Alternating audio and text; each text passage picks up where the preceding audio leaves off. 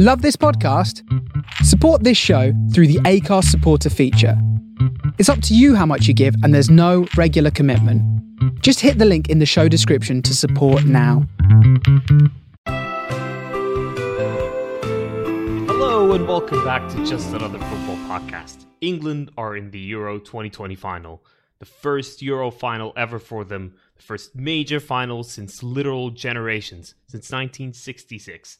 This England team has proven itself as one of the most successful England squads of all time. And now there's a chance for the first major trophy since their only World Cup win. To look back at the glorious occasion that was England versus Denmark, recap this incredible set of semi final games, and to look at how England should play Italy in the final, let's see who we have with us tonight. George, how do you feel? Uh, I feel amazing, obviously. England are in the final for the first time in my lifetime, in my dad's lifetime. He, he was born a year after 66. Um, So, yeah, absolutely buzzing. And uh, wearing an Italy shirt, the Renaissance green kit is uh, Fergal. Um, pretty telling, isn't it? Buongiorno. How Hi. How are you? Um, have been better. Uh, we got 24 hours to recover. I hope. Yeah, we're, we're um, uh, we're just we're just I don't know. Yeah, well, I'm I'm here. I'm present.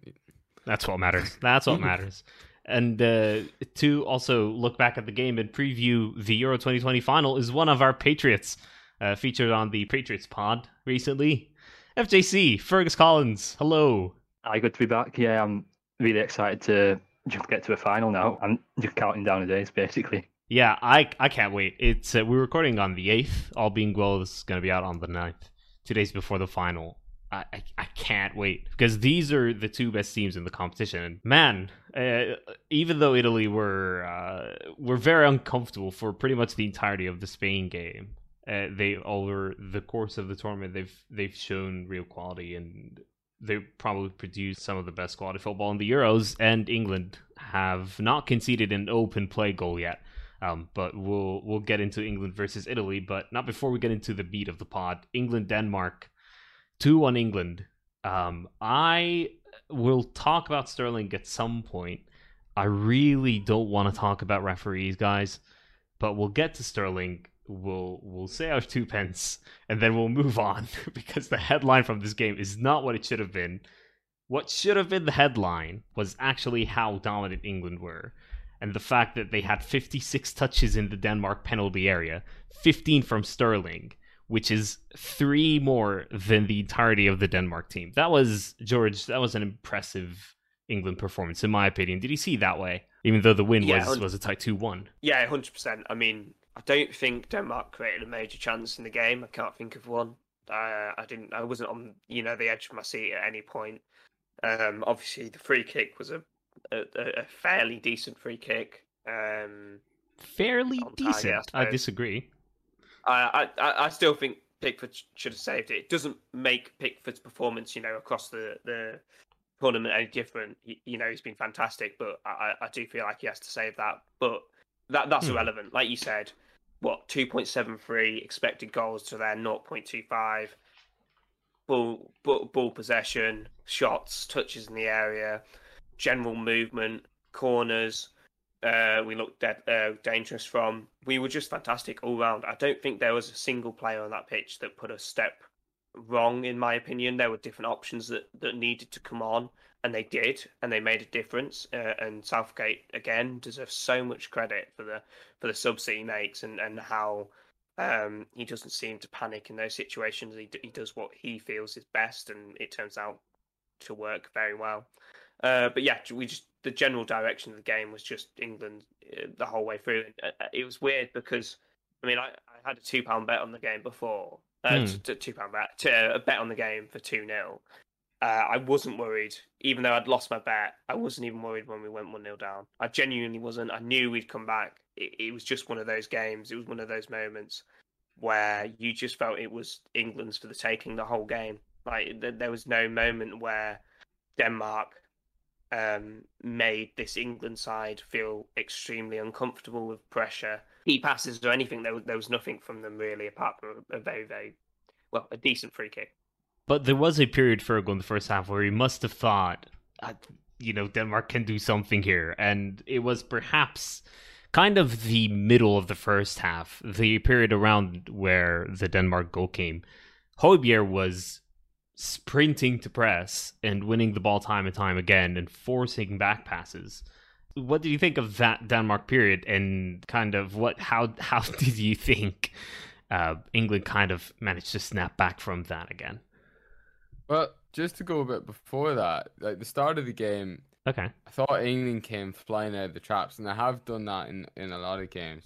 I thought, oh, this is just a matter of time. I, Yeah. I, I, I, th- I did think that it was like they're they're blowing Denmark away here. I was I was thinking we're gonna see another fourth minute goal.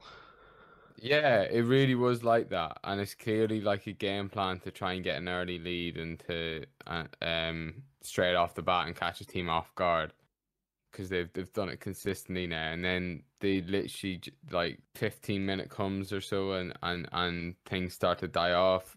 I think it's more of an England thing than Denmark really going into the game, but D- Denmark did grow into it as a result of that. Um.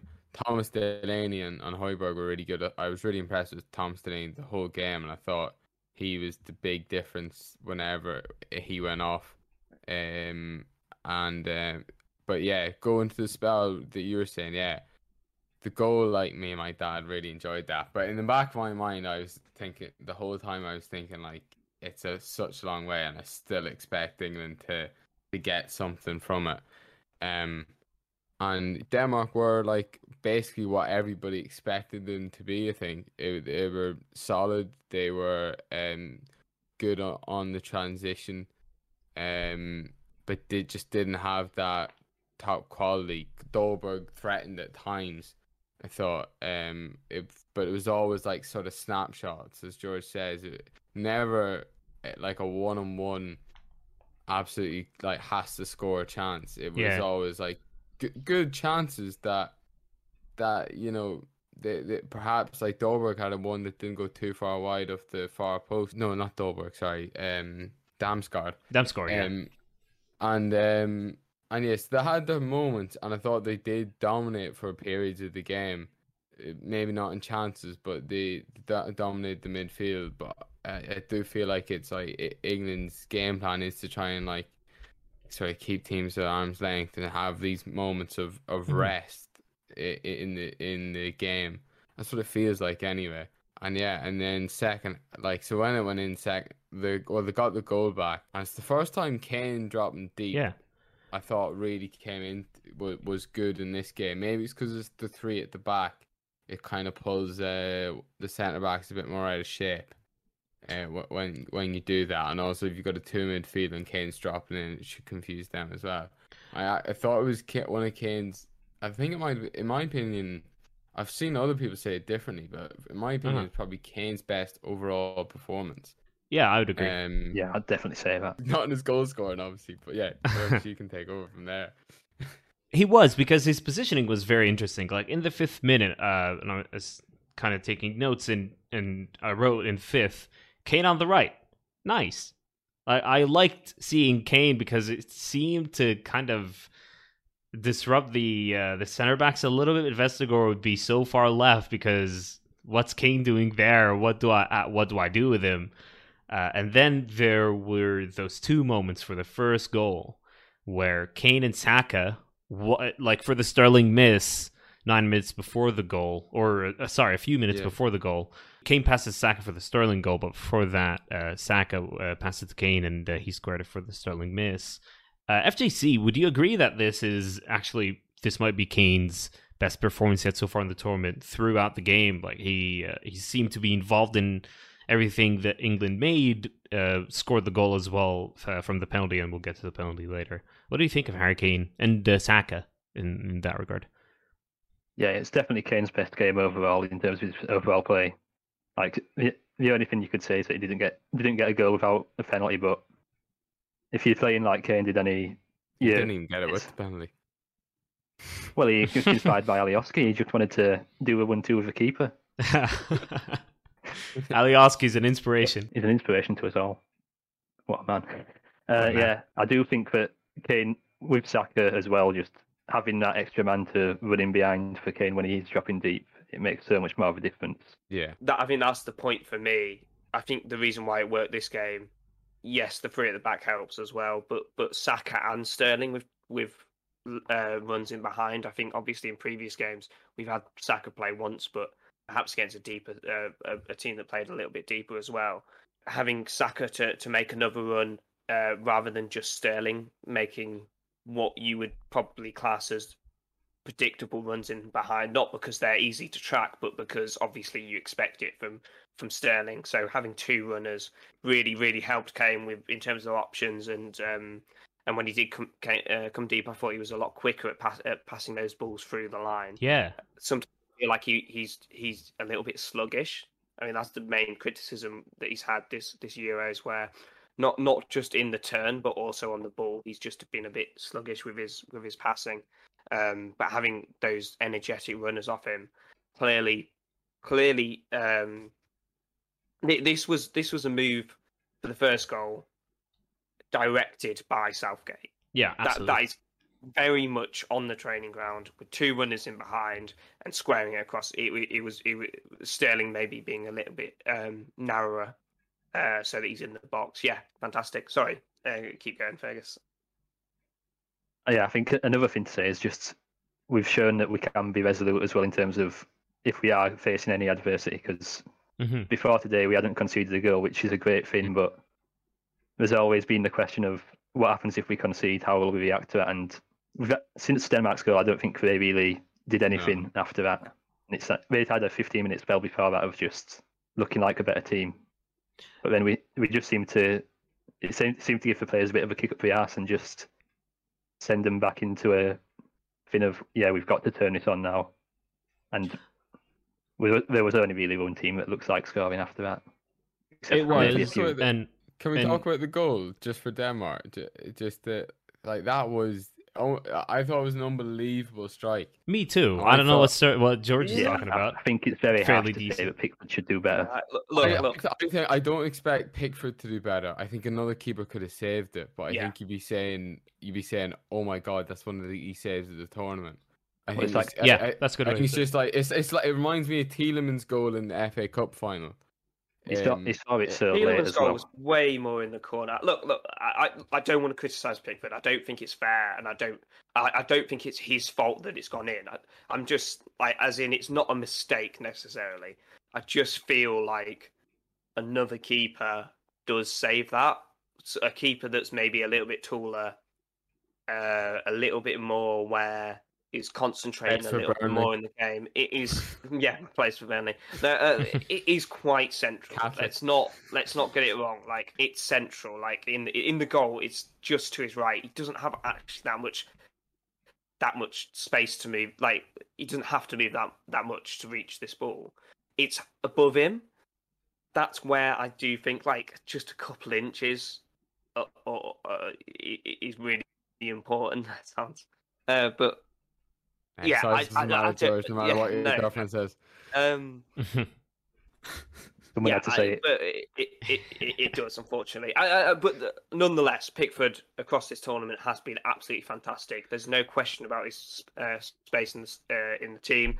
And this isn't a goalkeeping mistake. It's just something I would like to have seen him save.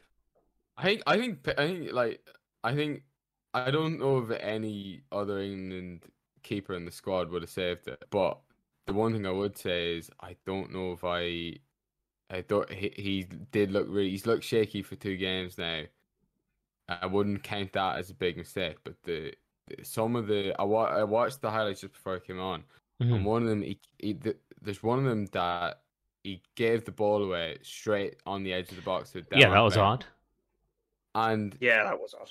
if the Denmark if the Denmark that- player turns quicker and reacts quicker, it's a goal. It's only because the Denmark player takes I think about three touches facing away from the goal that it doesn't result in a goal. If if he takes if it's a better first if it's he actually touches it really well. If he just turns around and shoots, it's, it's he's probably beaten Pickford.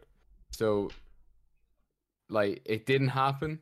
It, there wasn't actually a great chance to came from it. End up just kind of corner against Italy. If that happens with the likes of Brady or Chiesa, it, I don't know. It's a different story, and it's now two games in a row where he's looked shaky, and it was a couple of times in each game as well with, with passes, and that's what he's meant to be good at. So it that I mentioned it in the last one as a little crack. I think it's now a big crack that he Hmm. needs to set himself uh, for, for this final.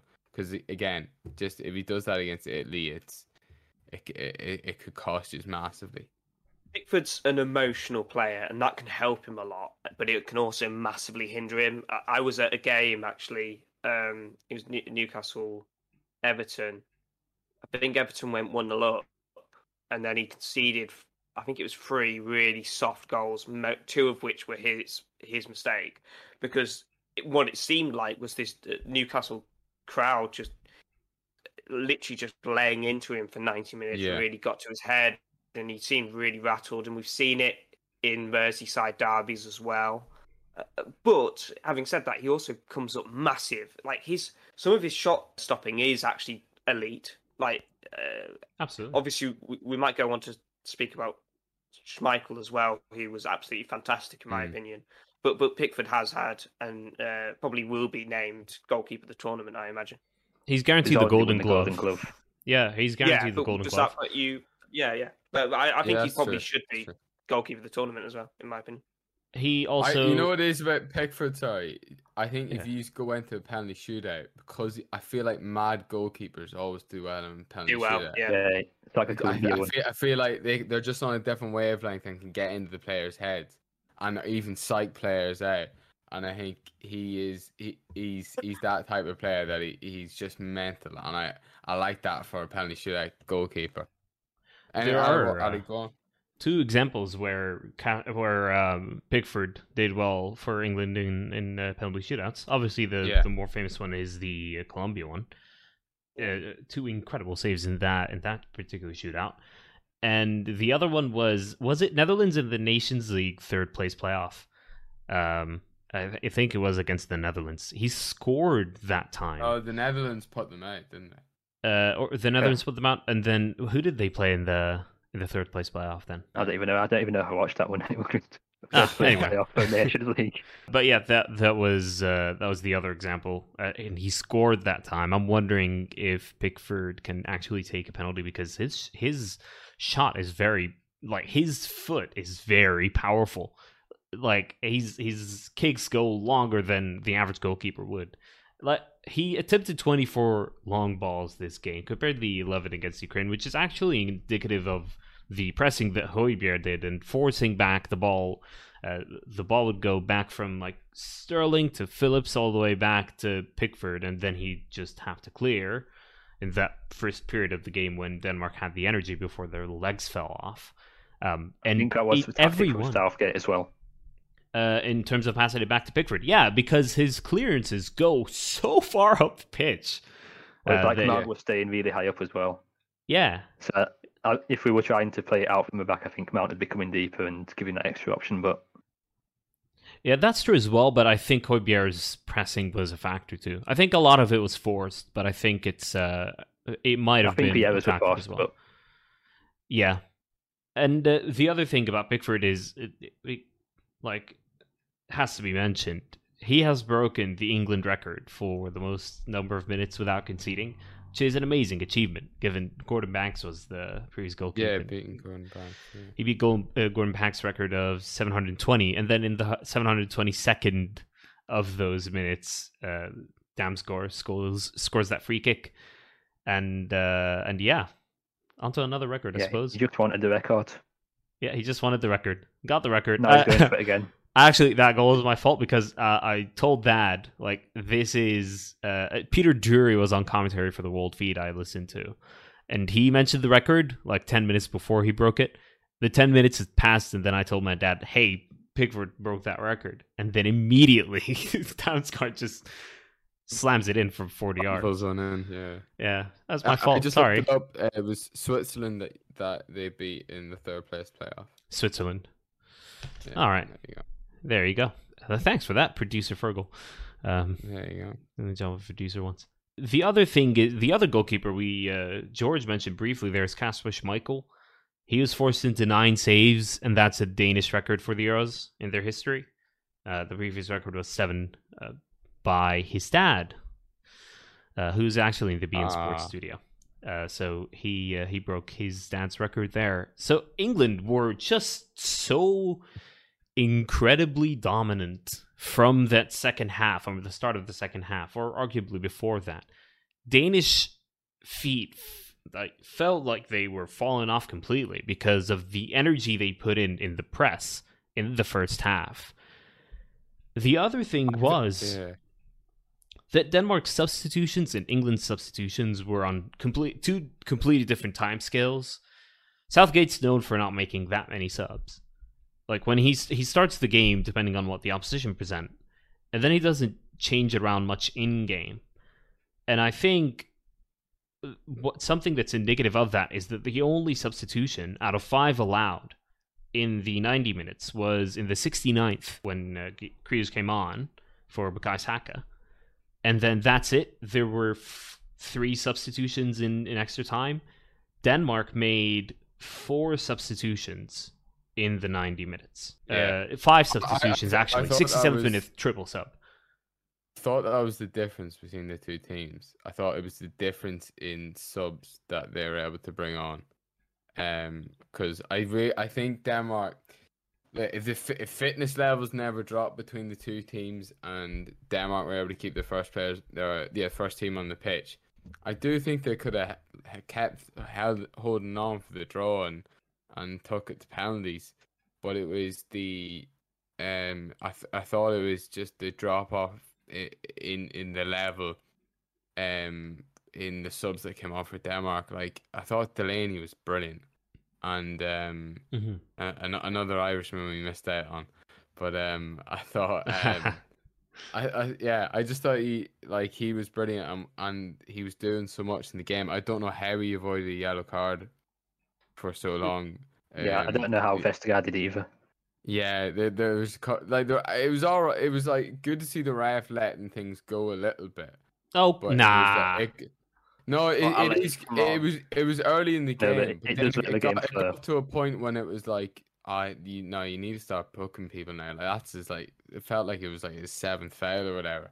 Um, but like I, I do like it when, and and the the German ref as well doesn't mind a little bit of physicality in the game as well, which I, I like I like about it. And they seem to get the right measure of it. Like it never then the, in both games it never got too physical and like dangerous tackles flying in.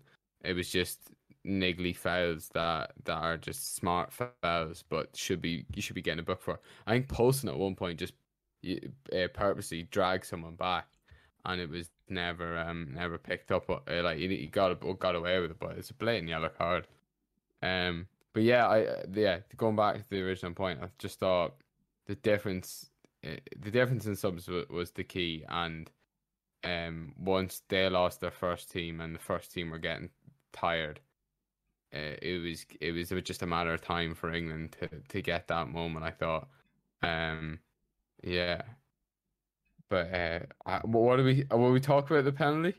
Will we get on to it? Okay, I'm gonna say my two pence on it, and then just let you guys go say whatever you want. But I, I have an opinion. I find it incredibly hard to change my mind on it or see another side on it or what, like whatever. Yeah, It's I'm bored of this penalty talk already. Yeah, uh, me too. And it's it's a shame because we have to talk about it because it, it is the bloody headline of the entire game, and it has to be. Uh, and I don't know why. Like there is no reason for it to be, because what I think of this is first of all the referee incredibly inconsistent all game, like not giving blatant fouls and giving incredibly soft fouls, including a yellow card for uh, for Maguire.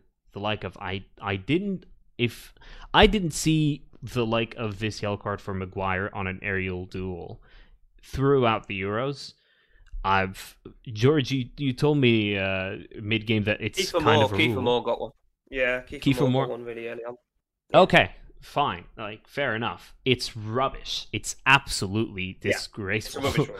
like, Yeah. i- i- what can you do apart from do you, do you jump like a like a I don't know on a trampoline with your hands by your sides? It, it's it's ridiculous. It's. Like a rocket. Like I don't know. All right, the penalty is a penalty, and Sterling is tripped twice in the same play. He's uh, Joakim Mæhle trips his ankle.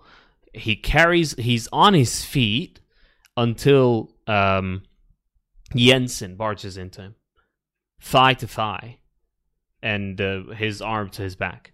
He falls over to the side. It's a penalty. That's it. What So- I, I'm I'm shocked. Like, what kind of talk of a dive are we talking about? It's just a penalty, and that's, That's what I want to go on to. Any talk of a dive, anyone who says that's a dive has either never played football or probably hasn't watched football. like, I'm sorry, but yeah. Sorry, how- before you uh, carry on, bef- putting it- you know what my theory is? Sorry, uh, because this is this is important. Twitter is too active during games, and it's because people are scrolling through Twitter rather than watching the game. And what they see on Twitter is what forms their opinion because they're not seeing the moment. What what I think is is that people who who are still claiming that he wasn't touched were scrolling through on Twitter, and because their opinions are so strong, they don't want to go back and watch the footage and uh, change their opinion accordingly. Because if you see the VAR output that UEFA put out, and that's something the Premier League need to start doing, like give us the uh, VAR output, like what's the moment that uh, that made you make the decision. Yeah, yeah. Look, so- so that moment just makes it incredibly clear. But yeah, go Yeah, on. Well, I, I, I, that's what I was going to say. I don't think, to me, it's incredibly clear. I- It is. I would have given it a penalty.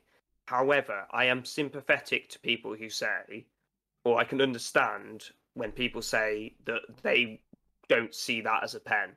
People who say it's a dive, they're they're actually biased and Thank they're you. clouding their judgment with with with wrong and just just yeah, uh, categorically, factually wrong statements. However, not uh, this gonna is this is gonna sound ridiculous, but not every contact is a foul. So the Christensen, Mm. when he went down for the free kick, I would not have given that as a foul on Luke Mhm. Shaw on Christensen.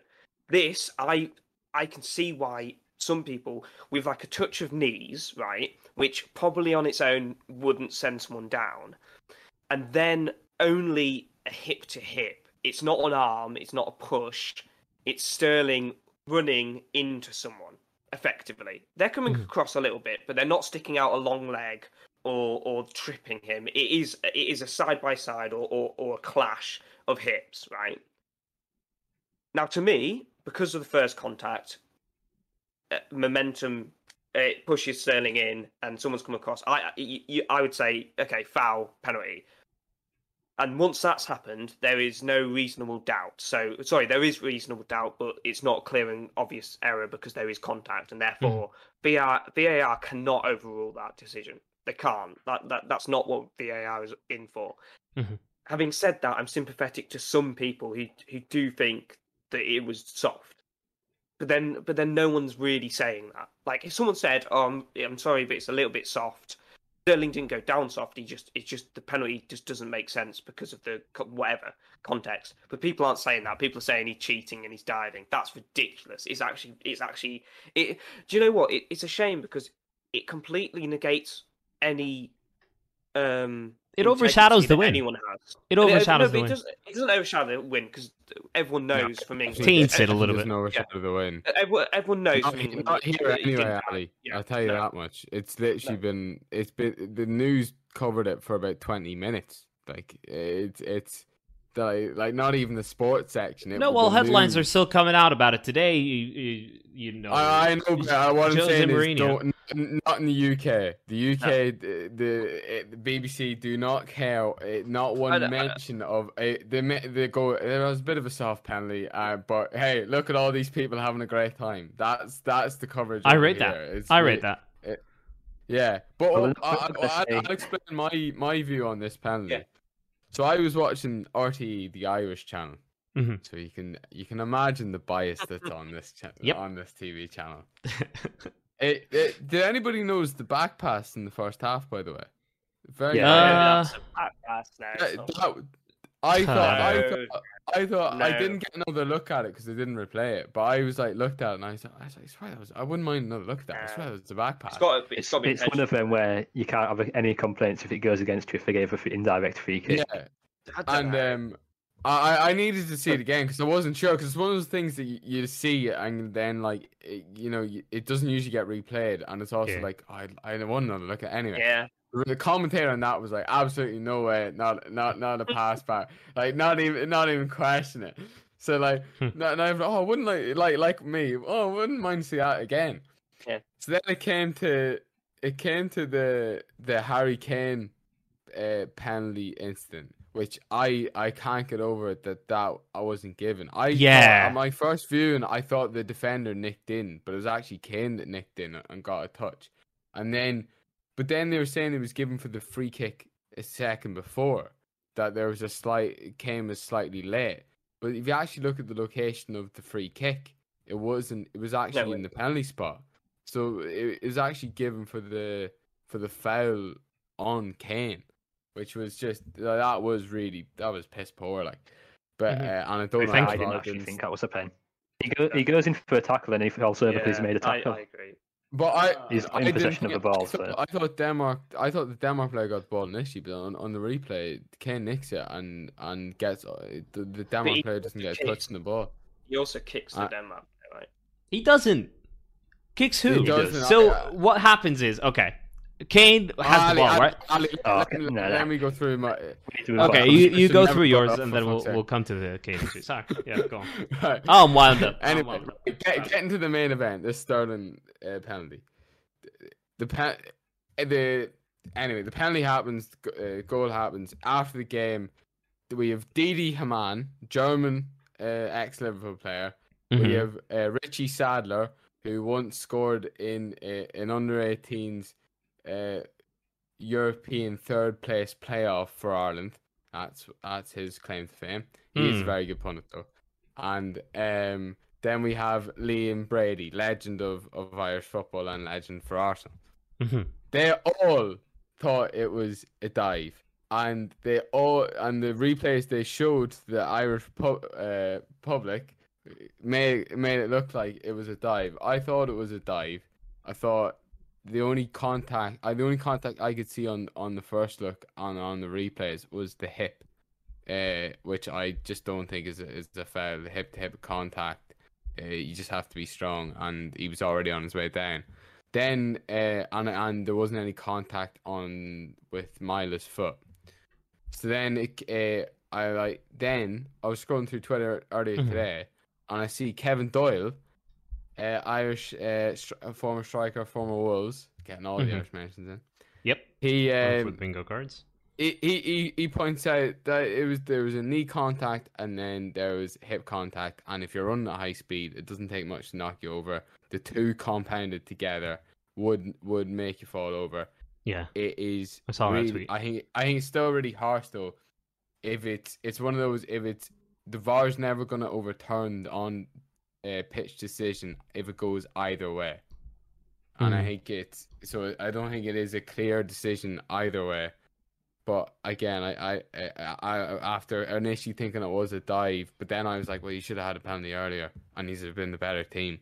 So I didn't really have much qualms about it, and um, it's one of those ones. If it hap- if it happened to you, you would be raging because you're like, it is soft, but um, I it's not as bad as what people have been making out. I, I thought I, but it, it is Hmm. it is a dive in that Sterling Sterling did go looking for it, but it, like everybody does it. Kane's done it in the past. Like it's just Well, good it's like after, gamesmanship. after the game, Sterling got asked about it and he said he touched my leg.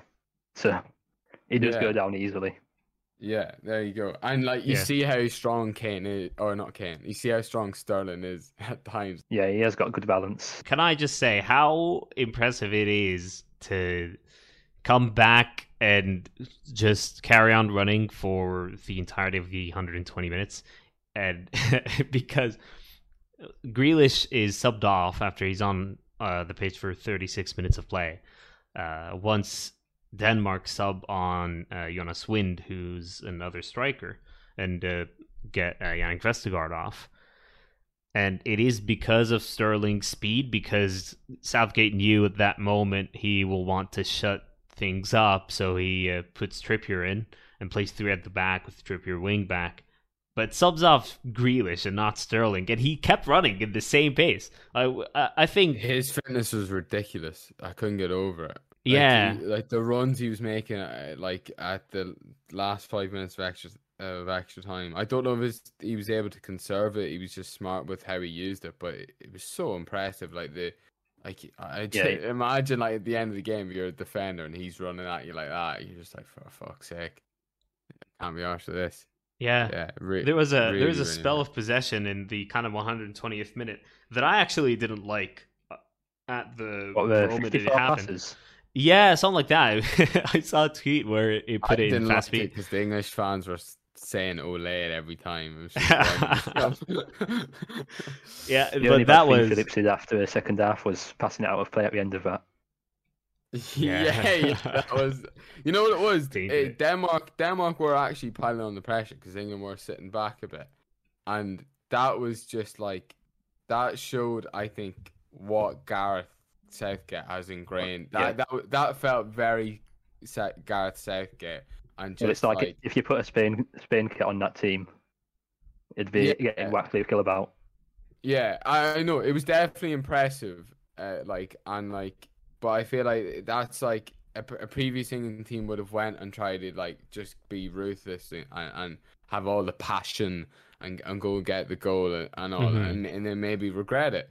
Whereas, uh, or maybe they would have like hoofed it up the sit back, pitch yeah. and sit sit back and go, we're going to defend because we're really hard men. No, it's Gareth Southgate teams, no, we're going to control it. We're not even going to go try and go. We're going to tease them and go up to the corner and go, oh, are we going to cross? Are we going to go? No, I'm going to pass it all the way back and around. And then, oh, we're going to do it again. No, no, no, we're going to go back the other way. Really smart, really some lovely wee triangles and stuff. Like it wasn't, it wasn't all uh, really easy passes. It was, it was some lovely play at times that was it was very frustrating to watch. Um, but yeah, no, re- just really smart player, and like they just saw the game out so well, and I think it's is uh, Gareth Southgate's fingerprints all over it. FJC as a Leeds United fan, we mentioned uh, Kalvin Phillips briefly there, passing the ball out of play. But what did you kind of uh, think of his overall performance in this game? Well, first half, he was probably one of the worst players on the pitch. I didn't think his pressing was well. His pressing was there, but he wasn't winning any balls. He was just making an impact slightly, but not doing anything. And then from the second half onwards, he was immense. Like the- amount of running he does, even though I I watch him at Leeds, it's just when you watch him do that in extra time after playing virtually every minute in the tournament beforehand, Mm-hmm. you can't help but be impressed by just how much he could. It didn't even seem tired at the end. It just seemed like he could have gone another another 120 minutes and he'd be Yeah. fine. It's funny Yeah. because putting putting like sort of alliances and club football aside, I think like lit- that's literally the opposite from Mount. I thought Mount first half was probably one of our best pressers defensively, and then also going forward he was great. Second half he was non-existent and probably should have been taken off a little bit earlier. But I guess his energy is obviously something South Southgate really values. But yeah, it's, it's interesting to see. Or it, I think it's important for people listening to the podcast that we do try and stay balanced. You know, even on people from our own club and and whatnot, Mm-hmm. uh, perceptions of the game. But yeah, Phillips was. I mean, Phillips's energy is just. It's it, it like like Fergus said, we shouldn't be surprised, but it is just immense. Still, it's still it's still incredibly impressive, nonetheless. Um, and I wouldn't be surprised to see you know see him in the final. No, he will be in the final, right? Like the, the, the, Yeah, there's no course. doubt. Yeah, unless unless he gets a knock in. Yeah, yeah, unless there's an injury. Yeah, I think Rice is the one out of the two that would be in danger of not playing if one of them was Yeah. to be dropped. I, I, I would Yeah. agree with that. I thought Rice had a really. Uh, you say uh, Phillips was one of the worst players. I thought Rice had a few moments where he was pinched in quite dangerous areas. I think he recovered really well, which is really important. But other than that, um, I, think- I think you can say it about Yeah, a lot of the England players in, in the first half. Like they, they just just probably were a bit maybe a bit negative after like before the goal or whatever. just sort of coasting their way through the game in some respects.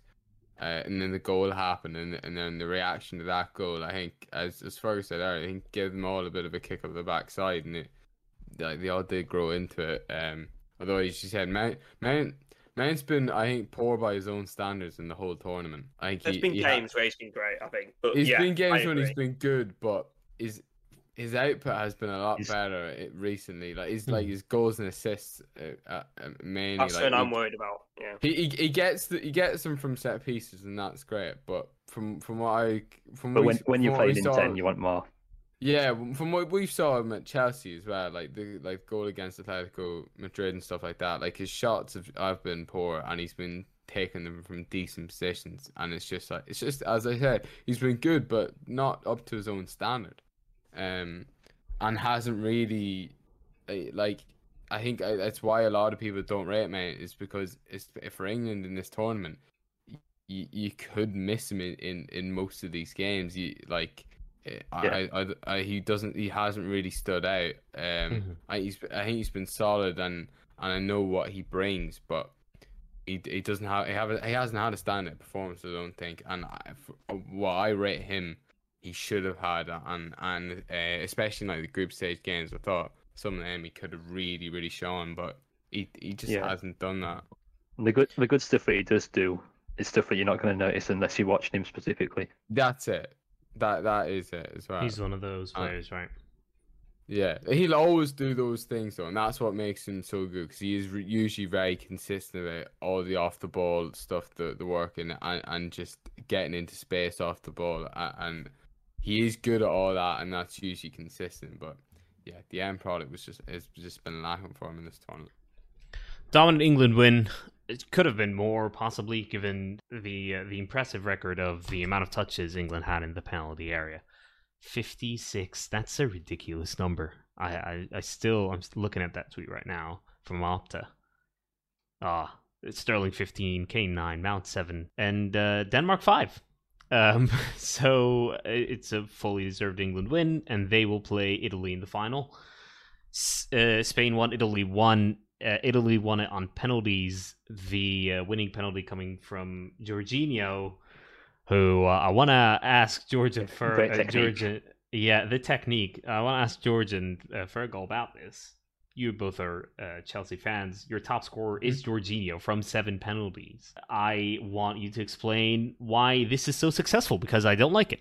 What I well we talked about this before, and I don't have the answer. I want to get a, a goalkeeping a goalkeeper on. We we need to look for any if you're uh, that you're listening out there, and you're a Yeah. goalkeeper or your goalkeeper coach, and know what you're on about. What makes Jorginho's penalty so difficult to save? Because to me, it feels like the same type of penalty as Hazard's, where you sort of keep your eye on the goalkeeper the whole way, and then um pick your spot depending on where they move. And the way to combat that is is that you have to stay still right uh, until they kick the ball, and then hope that because of the technique that they haven't kicked it hard enough or inaccurate enough that you can get to it. The the But, way all, but sorry, all the keepers always seem to dive, and I don't know why. so, They so always seem to get fooled. One of the expl- explanations for this penalty, especially, is the way that um, Jorginho runs up to it. Jorginho goes really quickly towards the ball, and I, I don't know if was it. thi- No, I think it was this season. He missed a penalty, but he, uh, Yeah, took the Alisson next saved penalty. winning Liverpool game, didn't he? Yeah, and he took the next penalty, and he he- he didn't do his hop, skip, and jump, and he just put it in. Now he approaches penalties as if he's not going to do it, and I know that sounds ridiculous because obviously he's going to do it. So this this is my only explanation, by the way. I'm grabbing it, clutching at straws. here. Yeah, it's like But for a he- second the keepers forget about it. Yeah, yeah. So, but so he runs up very quickly, which makes it seem as though it would be impossible to do. And the jump, I'm looking at the Spain pen, uh, the, the penalty right now. The Spain keeper goes way to it, like way too Yeah. early. It's actually incredible. Uh, but but usually the, the the jump is it shows a shift, not an actual dive, like not all the way. It shows like a little like. It's Yeah. difficult because you you would think right, stay on your feet, but even then, I'm sure a footballer like Jorginho could put it in the bottom corner with relative speed. Let's not. It's 12 yards out. It's not and it's a big goal. Let's not forget, like Yeah, football, and he is good you at should be Yeah, hitting the penalty for. Yeah, you should be hitting the target. Let's. Uh, I mean, Olmo. God, No, almost got it. Absolutely, you can't do that on the first penalty. I'm sorry, but to to stitch your teammates up like that as well, just sky it. Oh Yeah. God, it's Such a Well, shame as well because penalty against Olmo Switzerland as well. he did. He did. And it's such a shame because Olmo was was a man possessed this game. He's like his passing this wasn't great because was he almost incredible. looked uh the, the game was so good. Like I missed was- the live and uh and watched a 7 a.m. replay the next morning. And that was one of the my most enjoyable football experiences at watching a game with the added caveat that I actually that all of that happened and I'm just waiting to see what happens. It was so it was full of um it was full of moments you remember. Like this is what makes it special for me. And uh, cheeky plug, I wrote about this game on my uh, little blog, Tacticality blog. So uh, if you want to go check that out, I kind of point some of those moments. It Olmo was playing like he, he ran his heart out, not not quite to Sterling uh, Sterling's extent, but uh, he was very very good, just taking the ball and turning away from uh, from a like Locatelli or a Verratti or a Barella. Oh, shout so out to Ro- shout out to Rob yeah. Turner actually. Um, bit of a weird one. Rob Turner, I Hmm. remember in one of his videos, he does a Firmino replacement. It's Yeah. who should who should Good, they- and he said Olmo sign him as a false nine, Mhm. and that game just showed that yeah, he, Olmo c- could well be uh, the answer. Um, uh, he's he's as good as goal scorer as Firmino, uh, as his penalty taking suggested. I um I want to disagree with something you said right at the start of the podcast, Ali. You said um Italy and England are the two best teams that have been in this uh, been in the Oh, Euros. here we go. I You think really, Spain? I think no, no. I think I think Italy have been incredibly overrated. Like not not because they're not good. Like they Hmm. probably deserve to be in the final. But but people are talking as if they've like coasted, uh, like every like coasted every single game. Yes, they dominated the Austria game, but they relied on a very late two goals by uh, or, or a masterclass by Chiesa. Actually, Mhm. they didn't dominate the Belgium game. In fact, I'd say that's probably a. Uh, I'd say Belgium probably played better, but you know, on balance, you can say Italy deserved it because of the the passion. Hmm. This Spain game, no one could say Italy deserved to be, win this game. Yeah, absolutely. like, Spain were way better. Like Spain were way better. I think Spain have dominated every single game they've been in. I think they've actually outperformed the XG of every single uh, team they played. I think they've Mhm. dominated the game in every every every um uh every game. So on paper, if you looked at like like just stats, you would say Spain is probably the the second best team in this tournament behind England. And this comes back to the point we've made quite in quite a lot of pods where mentality is such a big thing it appears in this Euros. Like Mhm. this Italy team just seems so resilient. Like any, like any. I, I- I don't know about you, but when it went to penalties, did you just know Italy were going to win it? It was Like, obviously Chiellini, Spain- wasn't it? Yeah, yeah, Yeah, well, yeah. Chiellini, Chiellini on Alba. Alba, Jordi Alba. Yeah, he relaxed. Yeah, The, but the mad thing was, I thought, God, Chiellini, Chiellini, like he's like looks like he's just having a laugh and a joke. I was like, I was like, I be, if I was So the manager, funny. I'd be getting him to take a penalty. Then he wasn't up for the five, so I was thinking, is he is he actually the last person to take a penalty, and that's why he's so relaxed? factors it in. Yeah, because he know no is he like is he like the eleventh Oh, right. So because and then is is he like is he like the guy that you know doesn't take a penalty? So like he's like he that's why he's relaxed. He's like fuck me, I, I'm not taking one. Are you taking one, Jordi? Are you? Oh, good luck Oh, to you, pal. yeah, Yeah, yeah. but No, no. I uh, but yeah, Yeah, I like it was. I thought uh, I think your your points about like Spain. I going into that game, I was like, I want Italy to go through because I think they'll give England the best game. I Uh, disagree. after- Yeah, I, I was thinking before the game, I want I want Italy to go through because Yeah. Spain, you're relying on them not taking the chances more Yeah. than you are on outplaying them. Well, Hmm. I, I was by the end of the game. I'm like, I don't know who I want to go through between. T- I don't know who is the better chance of beating England between Spain and Italy. Especially Spain, obviously changed. Like they they dropped. They, they went for like a false nine and Olmo, and it made it really difficult for for England or for Italy to to, to deal with that, and especially when you haven't got mobile centre backs like like like Italy does. It was um yeah, the, Spain were really impressive. Oyarzabal is the one though for me that like it's it's on him more than Morata or anybody else. He had Do you know two or what? three gilt edge chances, and he that one of them his touch was terrible. A Yeah. couple of them he ballooned over. He was really really bad. Um, in terms of his, I think he, I think he might have had one good moment of it. Uh, I can't quite remember it, but I remember thinking, oh, he ha- he's that moment. But the, he like literally, I think it was on him that it, it lost in the game. So, I don't know who's responsible for letting um, Morata Insigne- take a pen. Oh or- no, Insigne shoot from long range like that as well. But come on, come on, like you can't, you can't do that. Yes, yes, has to go for it. Was it? Oh, was it? Chiesa. oh, Insigne was around before. Oh, was that the one before? I'm an, I'm an idiot. Sorry, I'm. Uh, I've lost my head. Uh, was yeah. That Belgium? Oh, I'm still, I'm still To- fuming on credit. this Belgium Still thinking game, of Big Rom. It's Oh one of- god. Yeah, no, I, That's, I'm. that's, Yeah, he's that's still what he aging. Belgium with the better team. He thought That's- Insigne he- scored, he's gone he scored yeah. yes. No, that's my Uh, bad. That's was me I being think- an idiot. yeah. Was there another goal uh, that I can't remember? On, on Anyway. anyway. goals, Diego Llorente just stopped that there. Well, you Yes. meant actually, I've, I've just watched the K- Chiesa goal. It's the same thing. He's cut inside in the box. You got to be tighter. You got to be so much tighter. It's and it's all about Garcia. effort. It's all about yeah, effort. It's just about mentality and keeping keep wanting to win. Like that, it, it matters so much.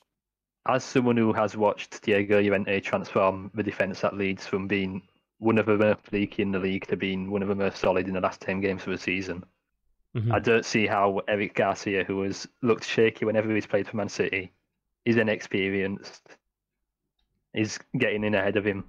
It's like I it totally agree. Me. I've watched a lot of Leeds as agree. well. Not not as closely as Fergus, but he's he's really impressed, and he brings the ball out of the defense so well as well. Um, and also it's like he's he's he's taller as well. He's really good. He's decent in the air. Like uh, um, whereas uh, Garcia, I'm not too sure if he's he's he's just He's six foot. foot. I'm pre- yeah. Um. So like, there's plenty of strikers that will get the jump on him, uh, and he's not the most physical. Um. But um.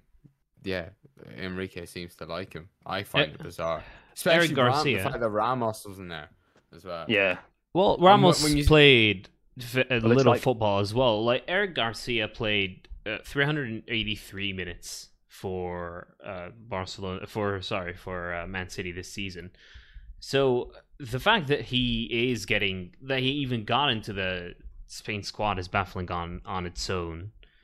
Um, but equally, Sergio Ramos didn't play that much either, especially towards the end, the back end of the season. Like he played fourteen nineties uh, all e- season, even and he so- was like he was still coming back into full fitness, and maybe he's just wanted fitter players. But you- you why look Eric Garcia? like Ha- Ha- they didn't bring, they didn't, they didn't fill out their squad. And also, if you look at someone like Harry Maguire, could could Ramos have been used like Harry Maguire?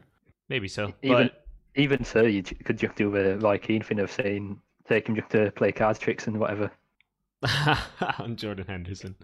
Um, but yeah, I uh, I wanted to go back to a few things. Dani Olmo, uh, and one of the reasons why I was really impressed by Dani Olmo, and why I think Rob Turner is right, he would be a very good fit for Liverpool. His heat map is uh, is mad. Like he's he's a false nine, but he's he was literally everywhere from like kind of outside of his own box to the opposition penalty area. Like this is all covered in yellow and red.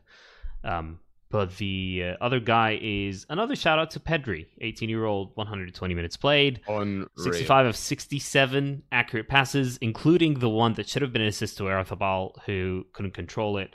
Uh, two successful long balls out of two, 80 touches, so involved, so precise with his passing, very adventurous with them as well, and line breaking. It's not simple side to side, even though that's uh, that's another part of his game as well. Like he does play the outside pass and uh, an easy option, but he was very adventurous with this game. And one the main thing that won Spain the game, if it was a boxing match, it would give it to Spain.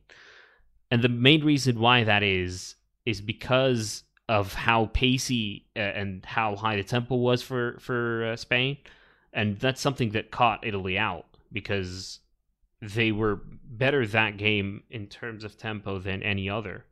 Uh, so good with their passing, and uh, especially in the goal as well. Uh, Morata to Olmo to Morata again. That's the one kind of element I would think England would need to look to catch Italy out with. Italy offensively play with a lot of pace.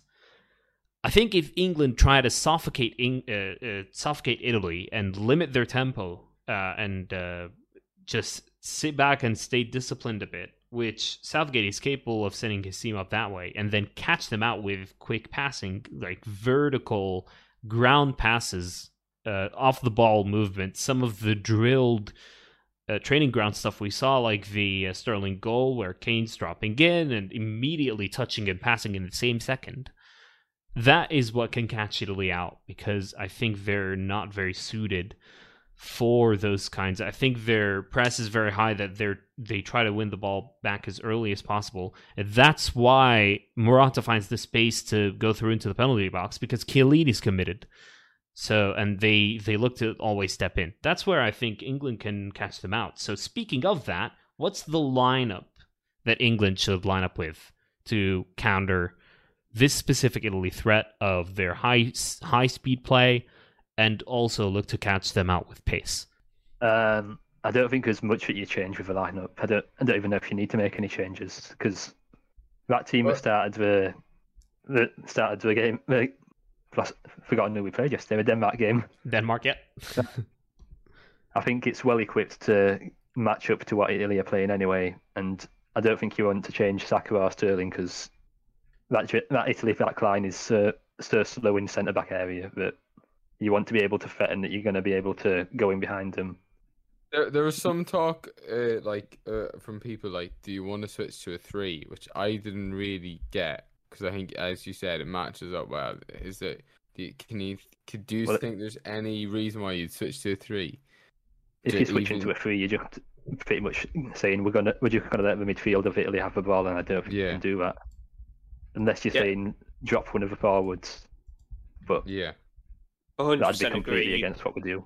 I, I, I, am somewhat a little bit cautious. Uh, I, I'd be a little bit scared of Ali's approach. I don't think surrendering the ball to Italy and catching them on, you know, quick vertical counter attack. Uh, I, I don't know if that's the best idea, especially with with Italy's powerful, powerful midfield, uh, and I think that's why for me, uh, much as it is Fergus, I think you've got to play the same eleven.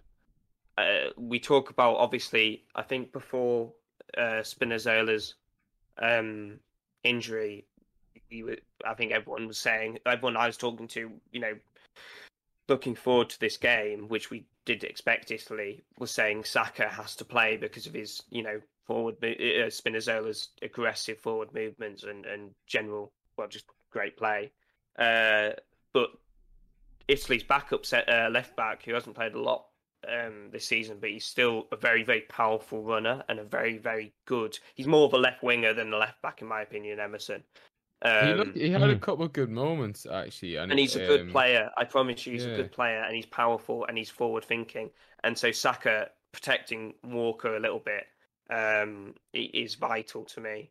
And and like Fergus said, he's also fast. And this this apart from Emerson, this this Italy team aren't the quickest, especially in sorry in between the, the, the left centre back and the uh, sorry the centre backs and the, the, the yeah the the fullbacks. So I, am really looking forward to the game. Actually, I, I, think we're gonna we're gonna dominate. I think Mount has to be in there just to press the midfield and give that energy. Mm-hmm. Mountain Phillips' energy in that uh, is so vital. You got you've got to match it for me. You can't. I think technical... you could have a debate about whether you start Henderson over Mount just for that experience, but yeah, I, I, feel like that would be a little bit odd, only because I, I don't know how Henderson would do in the half spaces.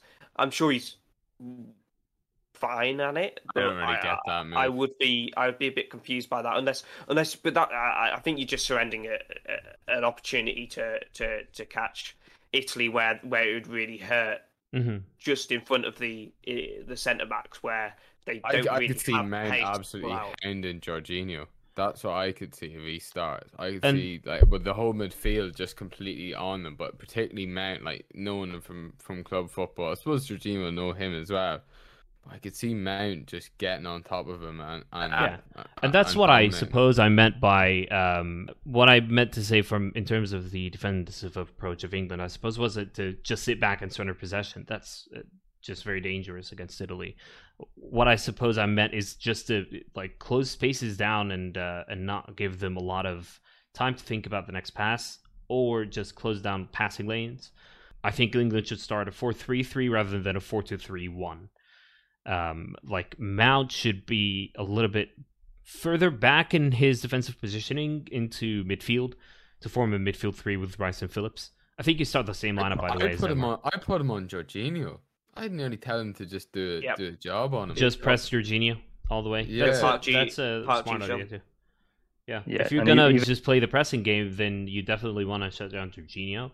Um, if you're gonna pre- play the you know close down the passing lanes kind of game, then Mount is suited for that too because his defensive positioning is very smart, um, and that's where you kind of want to start Mount in a midfield three rather than ad- advanced like at a number ten spot. But Because It's a I, good idea. I think if it, if Italy try to go long with the likes of Bonucci or whatever, you've Kyle Walker if the ball goes over the top. Who who actually in the last game, just to give him a shout, he was Yeah, I he was mentioned man of him the as a crack.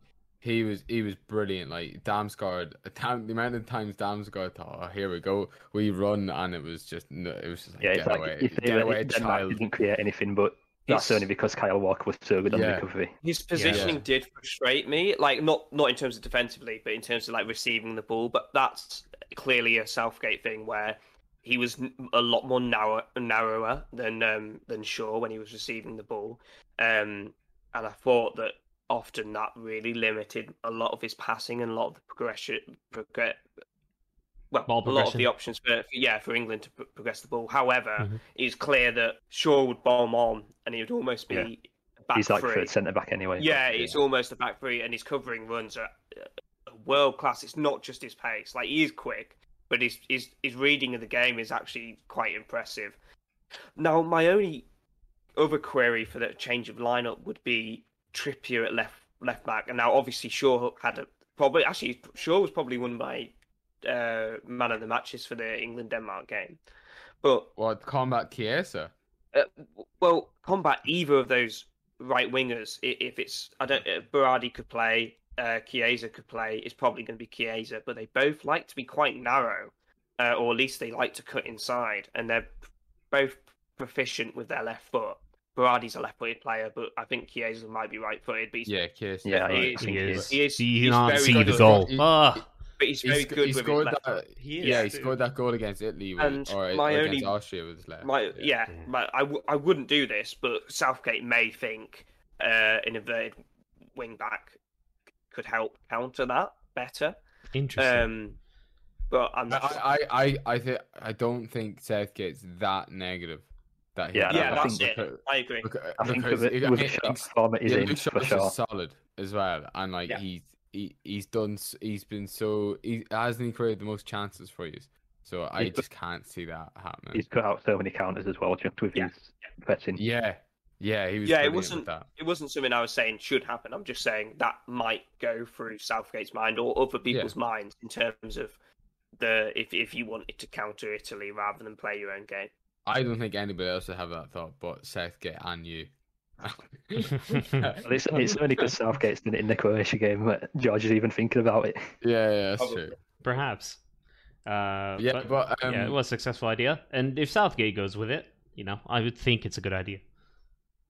Yeah, I it's it's an interesting game, especially after seeing Italy being dominated.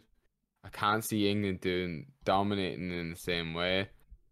I think Italy. I, I for me, I I think I think it'd be the same as a lot of the England games that have happened before. I think England will come out of the traps, Mhm. see what happens then. Maybe they get a goal, maybe they don't. I'd imagine they wouldn't get a goal. I think Italy will be wise enough that they they will be ready for that, and you know they'll they'll be up for the game early doors. And then I think Italy will will. I can't see Italy not having large spells of possession with their pressing, but England at the same time being relatively comfortable with that.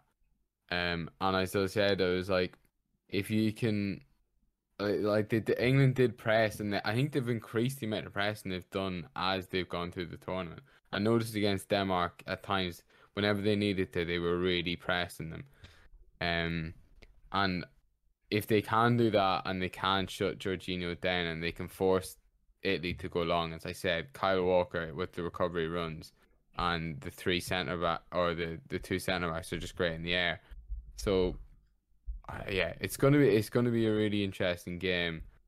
I I it's the first time I th- I'm gonna say what what my head thinks. I think I, England will win it.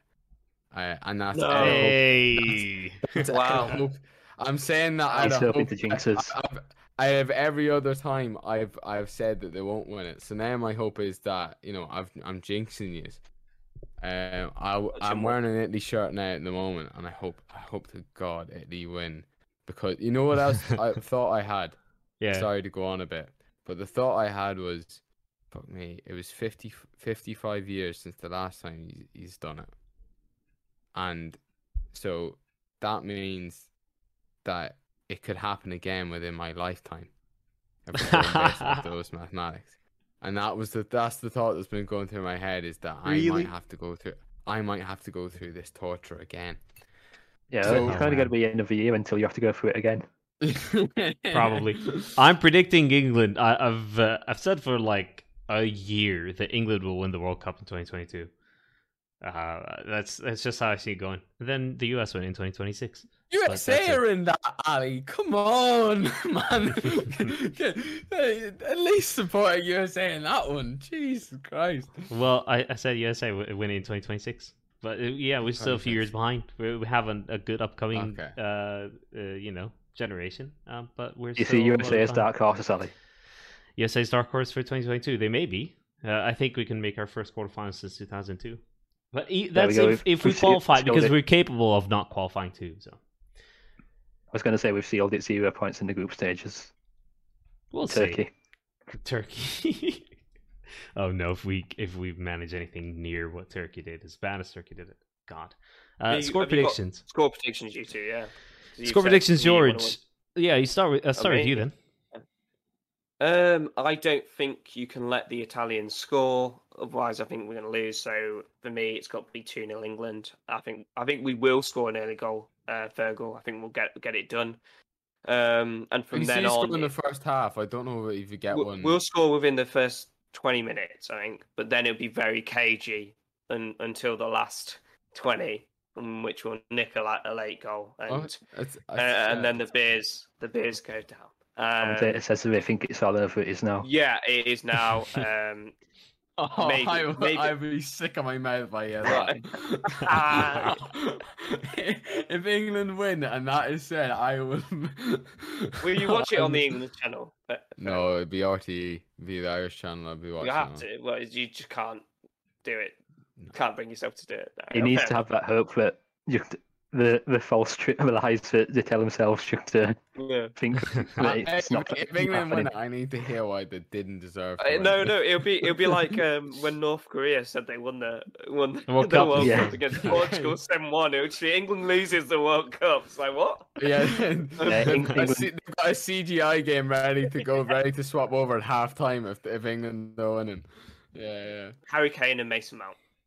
Goal. Mason Mount. There you go. I'll go for. I said it. Um, England. I'll to put a score prediction on. I'll just go one 0 I, uh, it, these these final these finals are really usually really cagey. Yeah, they're cagey. Yeah. and I can Yeah, see yeah, it being I- pretty scrappy. Un- Yeah. Unless unless one team is like the Spain team a few years ago and just completely dominant, but I I think th- these teams are fairly even. Um, I think I, the fact that it's in Wembley and stuff like that, I just think that England are gonna do it, and it's Yeah, that can me. work both ways. Where I think it could do. I don't think it will this time. I think that there's such a positive atmosphere that I think it will always be positive playing at home at the moment for England. In the past, it, it might have been negative, but it's it's so positive. Everyone's out of like there's just all the good. I watched that. I, I watched that uh, video of Mason Mount giving the shirt to the girl, and Yeah. that that melted my heart. I was like, "Oh my god!" I was like, "You know what? The funny thing about that video is there's two lads standing beside her, and I, they're giving the dirtiest look because you just know they're super jealous. It's like, Yeah. every, everybody wanted that, and she's just there holding on to it, like doesn't know what to do with herself. Like we, we laugh at we laugh at the the the, the uh, children crying when, when when like bad stuff happens. That is funny, but whenever the opposite happens and you see the other act, the other side of it, what that kid doesn't know what to do either, and except this time it's happens, it's it's incredible, and it was like yeah, such a nice gesture from Mount. Notice n- no, none of the other lads done it. I didn't see Hendo doing it. He walked past them, but there we go. Oh, Uh, he didn't want but yeah, to it's shit. He wanted unnecessary. yeah, yeah. But yeah, no, um, yeah, yeah, I think, I think, I think England will win it, and uh, I don't think the, I think the crowd will have a massive impact. I think it'll be a positive one. FJC? Yeah, 3 0 England, no problems. Kalvin Phillips is scoring Oh. a screamer. Wow. I up to today, up to this afternoon, I was thinking Italy. The more I thought about it, and the more I prepared for this episode, and looking back at Spain, Italy, No, Ali, I- jinx Italy, jinx them. yeah, I my head would uh, my head would still go. This is a very 50-50 one. It is. Okay. It's very I- 50 it's- 50 because neither team, I Yeah, think yeah. if England play like take a similar approach to Spain, which they literally can too because they're just not the same players, you know what I mean? But uh, if they manage to play a game that's got adventure and kind of line breaking passing attempts and tempo, I don't see that happening just because of the nerves of the occasion. But if England manage to come out playing that way, then they have a strong, strong chance. But if it is like any other final, like most finals, where it's just cagey, missed passes, the teams feeling each other out a bit, I could see it doing something different. Um, I will say this is very hard. I'll tell you what, I will go 1 1 in normal time, 2 2 after extra time. England win on penalties. That'll be my prediction. In front of England. Jorginho fans. misses the penalty as well. I Jorginho misses the penalty. I win. Chris's face just thinking about that. one one. Nah, Yeah, I was just saw laughing- his face I drop was and laughing at turn Ali red. going for a one-one and then and then Desmond again. But I got a question for Fergus just to end on. I- I think I think for I for imagine. Fergus's answer will, will be quite positive. But I know we've got a lot of English sup- sup- uh, supporting listeners, um, and I think I think this question I I, don't- I don't know how it's going to go, but you've backed England from the very beginning in our Discord chat. You've been talking up, saying it's coming home from the very beginning. Did you believe the hype from the be- very beginning, or were you trying to do what I, the opposite of I was trying to do and trying to manifest the positivity? But if you did truly believe it, what was it from the from before the tournament, and and what was it from the squad that you you you believed the whole time? I'm not going to say that I was thinking it's nailed on, we're winning it. But I, I looked at the teams in the tournament. I thought, looking at their teams compared to our team, there's no reason why we can't win it. And I don't want, I, I don't like going into a football game thinking, oh, I, I don't rate our chances here because I've been to so many football games where Leeds have been favourites and we've fucked it up, and the other team have been favourites and we've we've done no job on them. And it's Mhm. just anything can happen in football. There's, I'd, I'd rather be positive going into a game or a tournament, feeling optimistic about our chances. And it's like people say this is a, this is a golden generation for this team. I've not seen anything from Southgate to suggest that he's a terrible manager, that he can't do a job with this team. And I, I've just been, I thought, I've just been, my thought process is just, why can't it happen? That is brilliant. This England team will be remembered. And I really hope this comes through because a lot of my friends are English and th- uh, this England generation is lucky to have these group this group of players from uh, a lot of different clubs. There are no personal egos. There's a brilliant manager that's just a really good person. England deserves to win the Euros and I really hope it comes through. It would be great to see the win it on penalties in front of the England fans. That will that's kind of my dream scenario. Um, but I'm sure the two of you, George and, and FJC, and uh, a lot of the English fans listening, just want to win it a comfortable 2 0. Um, Yeah, from a, from a blood pressure, I would. But that, that moment of winning a, on a shootout would be great, great as well. that would be the greatest just want to moment. Win it. It would be the greatest moment in England's history since 1966. I'd be stressed watching that. Like, that- like I I couldn't watch that anyway. Yeah. And uh, I really hope England do win it because they do deserve it. And on that note, good luck, George and FJC. Good luck to every England fan Yeah, listening. good luck, lads. Yeah, cheers. It's Fergal? coming home. Uh, I like the attitude. Just, I'll tell you one thing: try to enjoy the game and just accept it. England are winning the Euros, coming home. Yeah, that's not happening. England. We'll see you later, guys. We will see you after the final, no matter what the result is. Cheers.